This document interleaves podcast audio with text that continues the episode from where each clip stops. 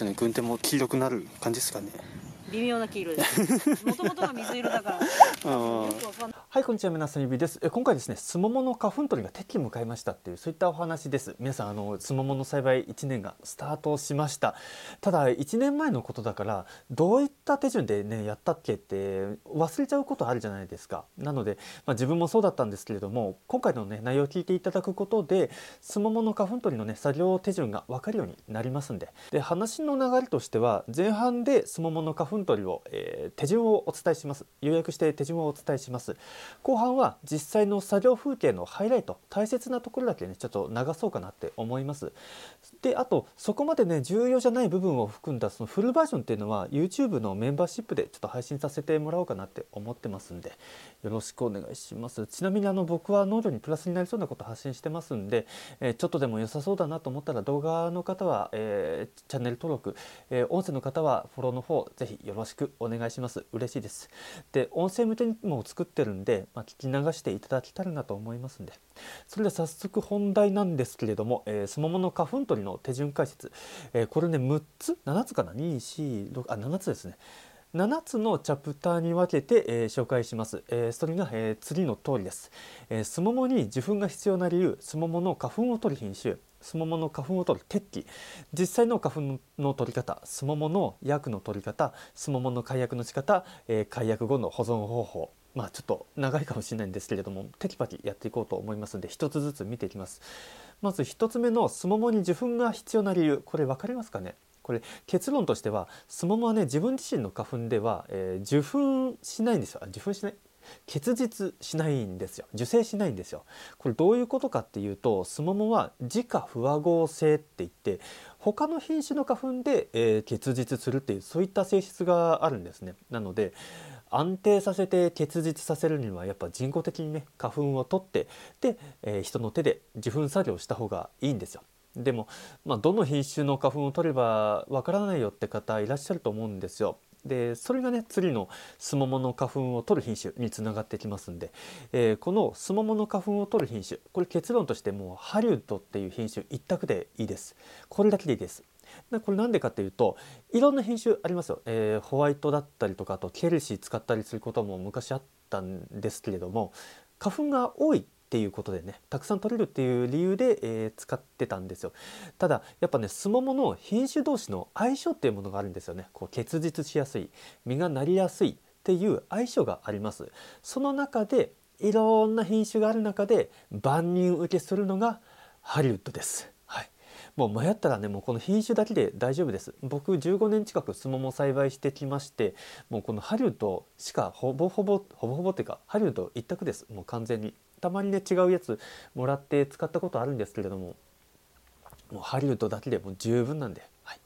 以上がスモモの花粉を取る品種でした。続いてスモモの花粉を取る適期、これ結論としては風船状に膨らんでいるつぼみ、これを取るのが適期です。白く膨らんでいるのが目安ですね。これなんでかっていうと例えばあまり膨らんでいないまだちょっとねピンクがかったような濃いピンクがかったようなつぼみだと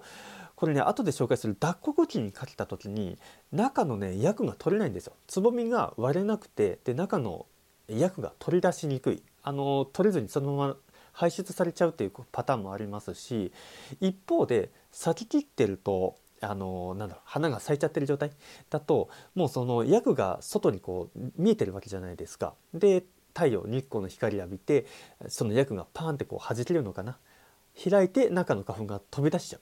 なので、花粉が取れないんですよね。なので、白くちょっと膨らみかけた開花寸前のやつそれを取るのが適期なんですね。でも大体の時期っていつかわからないって方いるかもしれないんですけれども、お住まいの地域で、大体のこう目安を知る上ではですね桜の開花情報っていうのあるじゃないですか天気予報とかでそのね、1週間前ぐらいがハリウッドの開花期だと思ってください。天気予報を見てねそれで心の準備できればいいのかなって思います。山梨でいうと、ここは真ん中ら辺の地域なんですけれども、3月そうですね中下旬中下旬って結構幅広いですけど昔はもう20 4とか5とかだったんですけれども、もう今年ね2023年とか3月15に取り始めてますからね、もう結構ね、ばらつきっていうか、まあ、温暖化のせいか分かんないんですけれども、じゃあね実際に膨らんできたよってなるじゃないですか。そしたらね、次の実際の花粉の取り方っていう話にちょっと移っていきたいなと思うんですが、これ取り方2種類あります、何かというと枝を切ってつぼみを取る方法、もう一つは枝を切らずにつぼみを取る方法、この2通りあります。それぞれねやり方とあとメリットデメリットありますんで、これ紹介していきますと、まず枝を切ってつぼみを取る方法、これどういう方法かっていうと、もう切った枝を軽トラの荷台だったり、例えば畑の地面ブルーシート敷いて、でそこで、取ったり、あとは別の場所作業場に持って帰って、でそこでこうつぼみを取ったりっていう、そういった方法なんですね。でこれメリットとしては、2つありまして、1つは、効率がいいです。短時間でたくさん取れます、はい、たくさん取りたいなって方はもうこっちの方がいいです。で、もう1つのメリットとしては、どんな枝でも、対応可能っていうのかな、つぼみを取ることができるんですね。これどういうことかっていうと、高く上に伸びちゃってる徒長枝とか、手が届かないよっていうところあるじゃないですか。そういったのもこうノコギリでガサガサっと切って、で下に落として、でつぼみを取るっていう風にできますんで、どんな枝でも、つぼみ取ることができます。一方でこのデメリットについてなんですけれども、一つはですね枝の片付けですね。たくさん枝切って、で殻になる、つぼみを取った後の殻になった枝があるわけですよ。これ片付けるのちょっと地味に面倒だなっていうのが個人的な思いと、あとは作業スペースが必要っていうことですね。切った枝をこうつぼみを取るためにこう場所が必要なんですよ。で結構その切った枝ってもう山になるわけですよね。それを置いとく場所だったりとか、あと他にね、明日雨降りそうだから、ちょっと急いで他の場所に運ぼうってなった時にも、そういった置いとく場所が必要になるっていう、そういったちょっとデメリットがあるかなって思いますね。はい、以上がこの枝を切ってつぼみを取る方法の紹介でして、もう一方の枝を切らずにつぼみを取る方法、これねどういう方法かっていうと、ビニール傘あるじゃないですか。でそれを開いて逆さにした状態で、この取っ手の部分を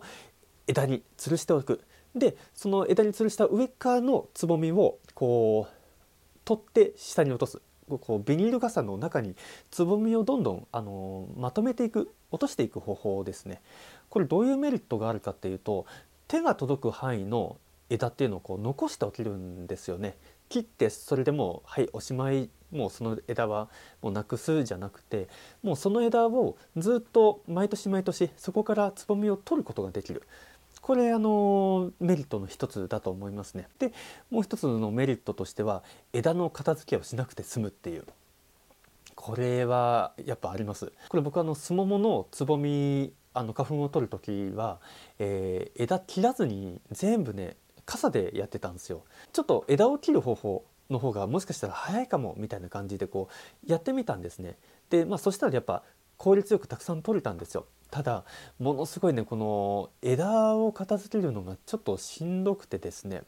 そこがねやっぱ枝切らない方がやっぱいいなって、そこは思いました。枝の片付けをしなくて済む、これもね地味なメリットとして挙げさせてもらいます。デメリットとしては時間がかかります。あそこの枝あそこの枝ってねこうかけたりとかして、それがちょっと手間だったり、あと脚立移動したりとか、そういったのもちょっとデメリットですよね。であとは風に煽られやすい。風が吹いた時にこうビニール傘なんでこうふわっとなって、でせっかく中に溜めたつぼみがふわってガラガラって中のつぼみね外に出ちゃうっていう、そういったパターンもあるんで、そこだけはちょっと注意が必要かなと思います。でなので、風に煽られないようにするための専用の傘っていうのもね売ってるんですよね。メッシュ状になってて風を受け流す、そういう仕様になってる傘もありますんで、それを使うのも一つ手かなと思います。はい、以上が枝を切らずにつぼみを取る方法でした。で実際に、菊島はどうやってやってるんだって思われるかもしれないんですけれども、僕ね両方ともやってます。やっぱ手に届く範囲で残しておきたい枝っていうので、ね、ちょっと傘でやったりとか、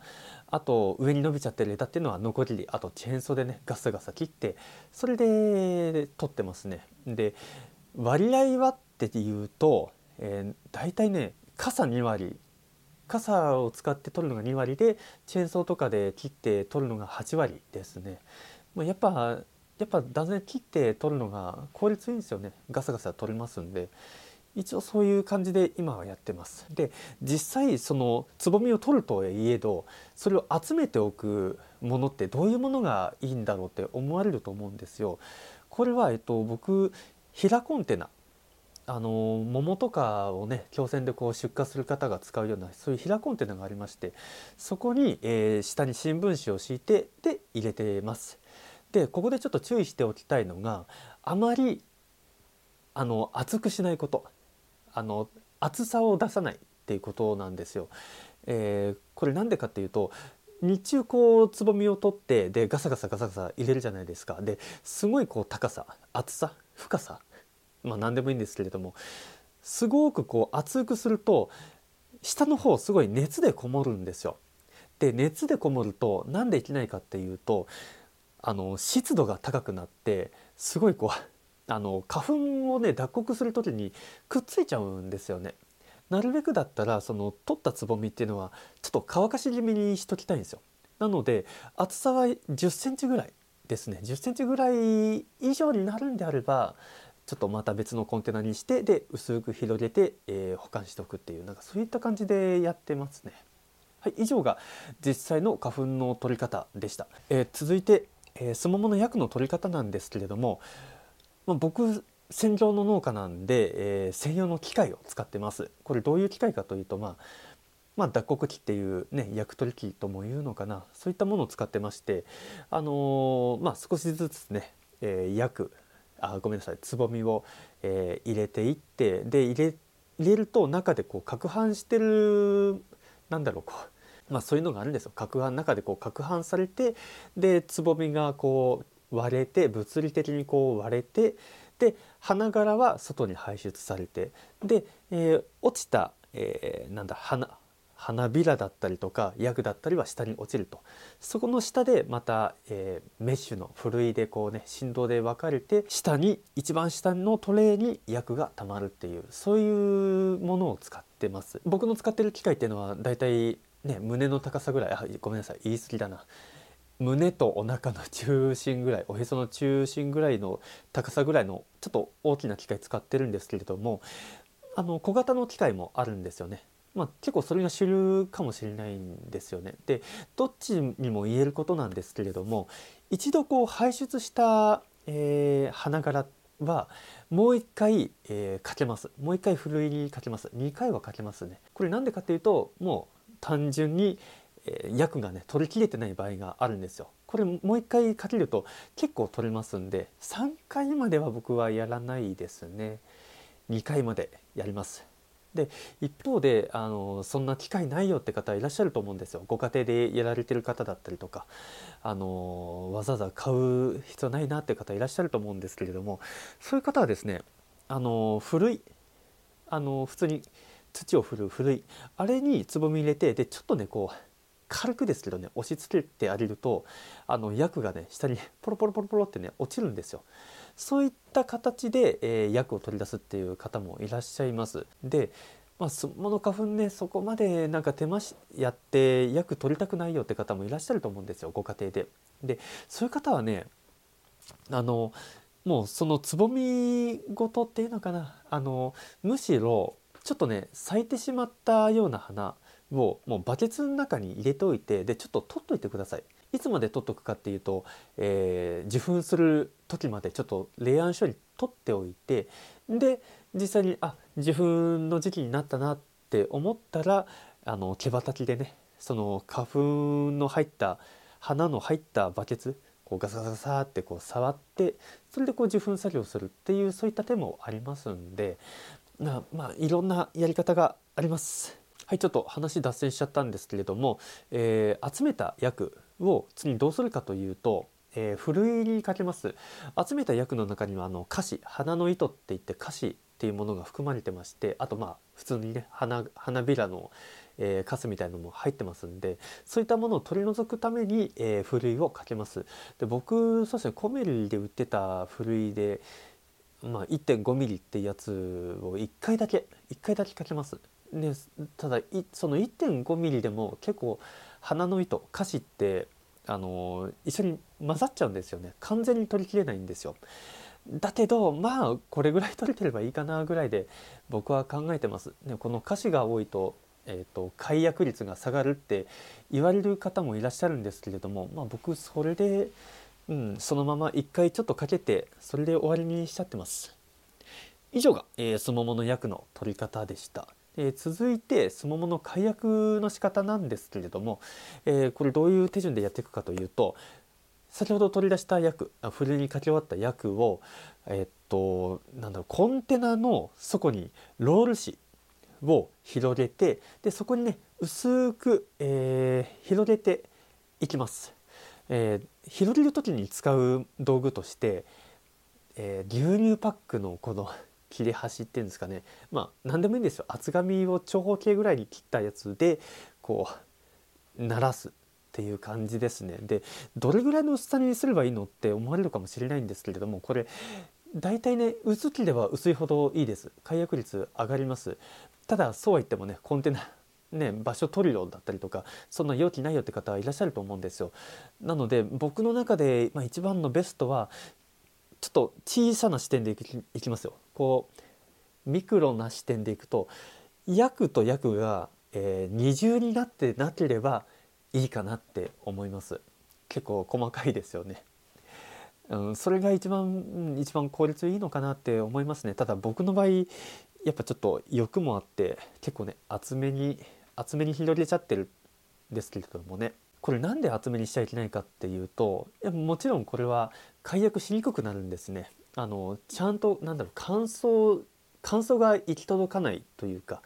熱がちゃんとこう均一にいかないおかげでせいで薄く伸ばせば全部に均一にこう温度がかかって全部解約する。だけどこう厚さがあるとムラができるわけですよね。で解約するものもあれば解約しきれてない薬も出てくると、そうなるとねちょっと花粉しっかり取り出したってことにならないじゃないですか。だから実際はやっぱ薄く広げた方がいいですよと。で薬を薄く広げたじゃないですか。でそれを実際どうするのかっていうと、僕は解約機っていうものを使ってます。温度を調整できる機械ですね。保温庫みたいなものがあります。具体的にはですね、これ 22,3 度で、24時間で解約してます。スモモ農家の小林さんにもねちょっと教えてもらいましたけど、それで僕はやってます。ただ一方でそんな解約機ないよって方も多いと思うんですよ。ご家庭でやってる方もそうじゃないですか。トレイもないよって方いらっしゃると思うんですよ。そういう場合はですね、自然解約っていう方法があります。これどういう方法かというと、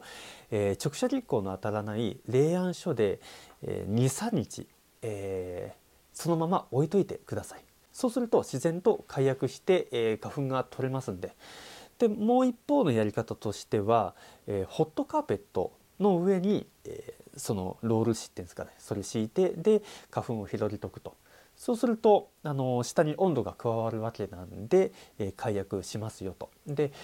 じゃあどれぐらいのホットカーペットのね温度がいいのかっていうと、皆さんの僕はちょっとやったことないんですけれども、農家さんに聞いてみるともう一番低い状態にして、で1日そのままにしとけば解約するよっておっしゃるんですけれども、やっぱホットカーペットもちょっと熱の調整ができないじゃないですか。一番僕が恐れているのは熱がね加わりすぎるっていうことなんですよ。これどういうことかというと、ホットカーペットの温度って結構メーカーによってばらつきありますよね。で一番低くしたとしても薬にとってみたら花粉にとってみたら結構高温な場合もあるんですよね。で高温だと何できないかというと、もう、花粉が死んじゃうっていうことに尽きるんですよね。なるべくこう低温というか花粉に負担のない温度で解約するっていうのが一番なんで、だからそれ考えたら、まあ、ホットカーペットもいいんですけれども、まあ、自然解約っていうのも結構おすすめかなって個人的には思います。結構ね取る花粉の量が多いんで、なのでうちは解約機の中にねもう入れられないよっていう、それぐらいの量になったら、まあ、そういうふうに自然解約してます。でちょっとね今回ロール紙がなかったんで、まあ、新聞紙でもうやっちゃいましたね。で、まあ、解約したかなっていうのを確認するには、まあ、ちょっとね指で触ってください。で触った時にこうね指の表面に、まあ、黄色い粉がつくと、それが花粉です。もっとねいいやり方としてはこう軍手、黒い部分で触ってみるとすごいよく分かりますんで、花粉ついてるなって分かりますんで、そうやって、確認するといいのかなと思います。以上がスモモの解約の仕方でした。最後に解約後の保存方法なんですけれども、これ結論から言うと、ジャムビン茶封筒を冷蔵庫に入れて保存です。冷蔵庫を使う場合はもう、受粉する時までこう保管 OK です。ただ一方でこう余っちゃったよっていう場合もあると思うんですよ。そういう場合はね冷凍庫に入れて翌年用に保管できます。ただですよ、やっぱ受精率っていうのは落ちます。受精能力っていうのは落ちますんで、補助的な意味合いで冷凍した花粉っていうのは使うようにしてください。で冷凍するときは、瓶にしてください。茶封筒じゃなくて、瓶にして、保存するといいと思います。はい、以上が解約後の保存方法でした。はい、これで、スモモの花粉取りの手順内容をすべてお伝えしました。で最後に補足として、僕が15年近くやってきてちょっと注意しておきたいことがありますんで、それをお伝えすると、花粉が取れるとき、つぼみが、取れるときにはね思いっきり取れるだけ取っといた方がいいです。なんでかっていうとこのスモモの花粉を取る時期の天気って結構不安定なんですよね。春先って雨が多くなったり、まあ、風も強くなりますし、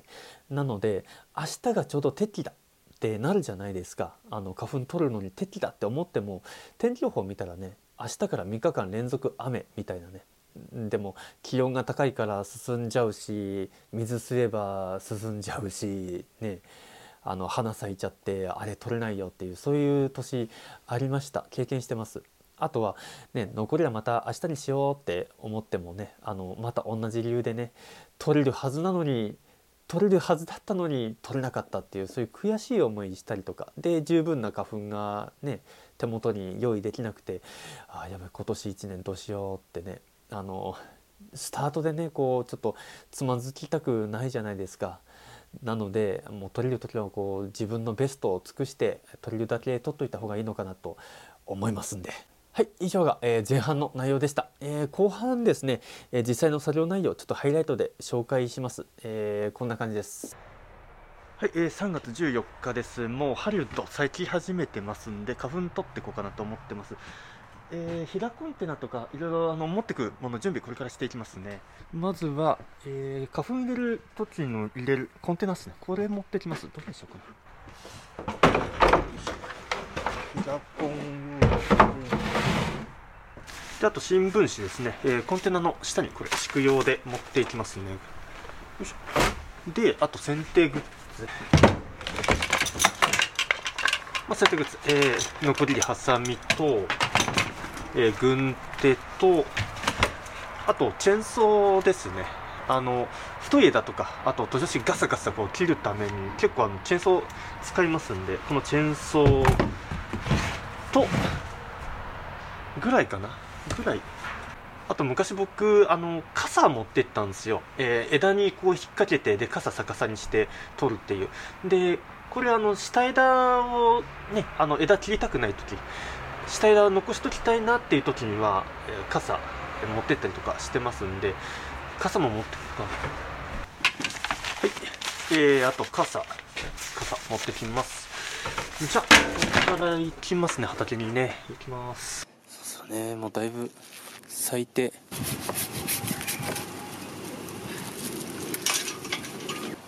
軽トラの荷台で取るとき、切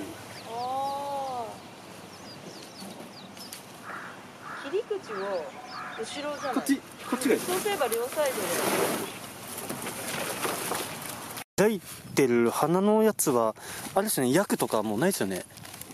ついてるやつはついてますかね。ついてるのはついてると思いますね。そのじゃあですね、軍手も黄色くなる感じですかね。微妙な黄色です。もともとが水色だから。よくわかんない。まあね。あ、いいですね。あ、いいですね。こういうのも枝分解しといた方がやりいいですよね。まとめてよりも。大きいとはやっぱあれですね。幅取っちゃって。やりにくいけども。まあこんぐらい取れてれば大丈夫ですね。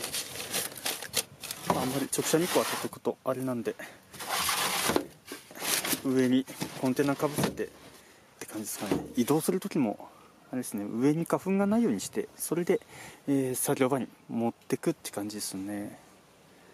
今ここでこんな感じで枝を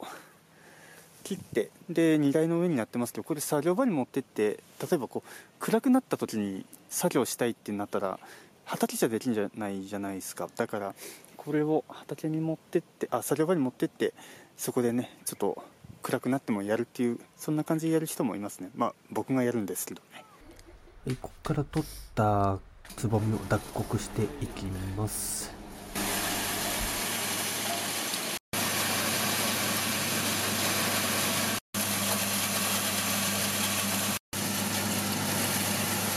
こっちの方がいいのだ。なんかいろんな種類があった方があれですよね。とりあえずなんだろう、2種類自分するようないいかな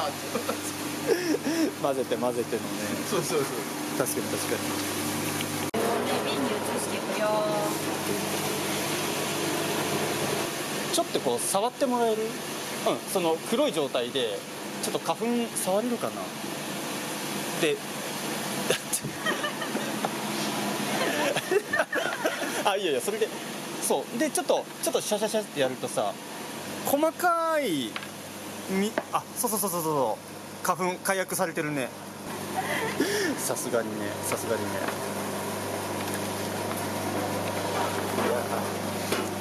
あ、いいっすね。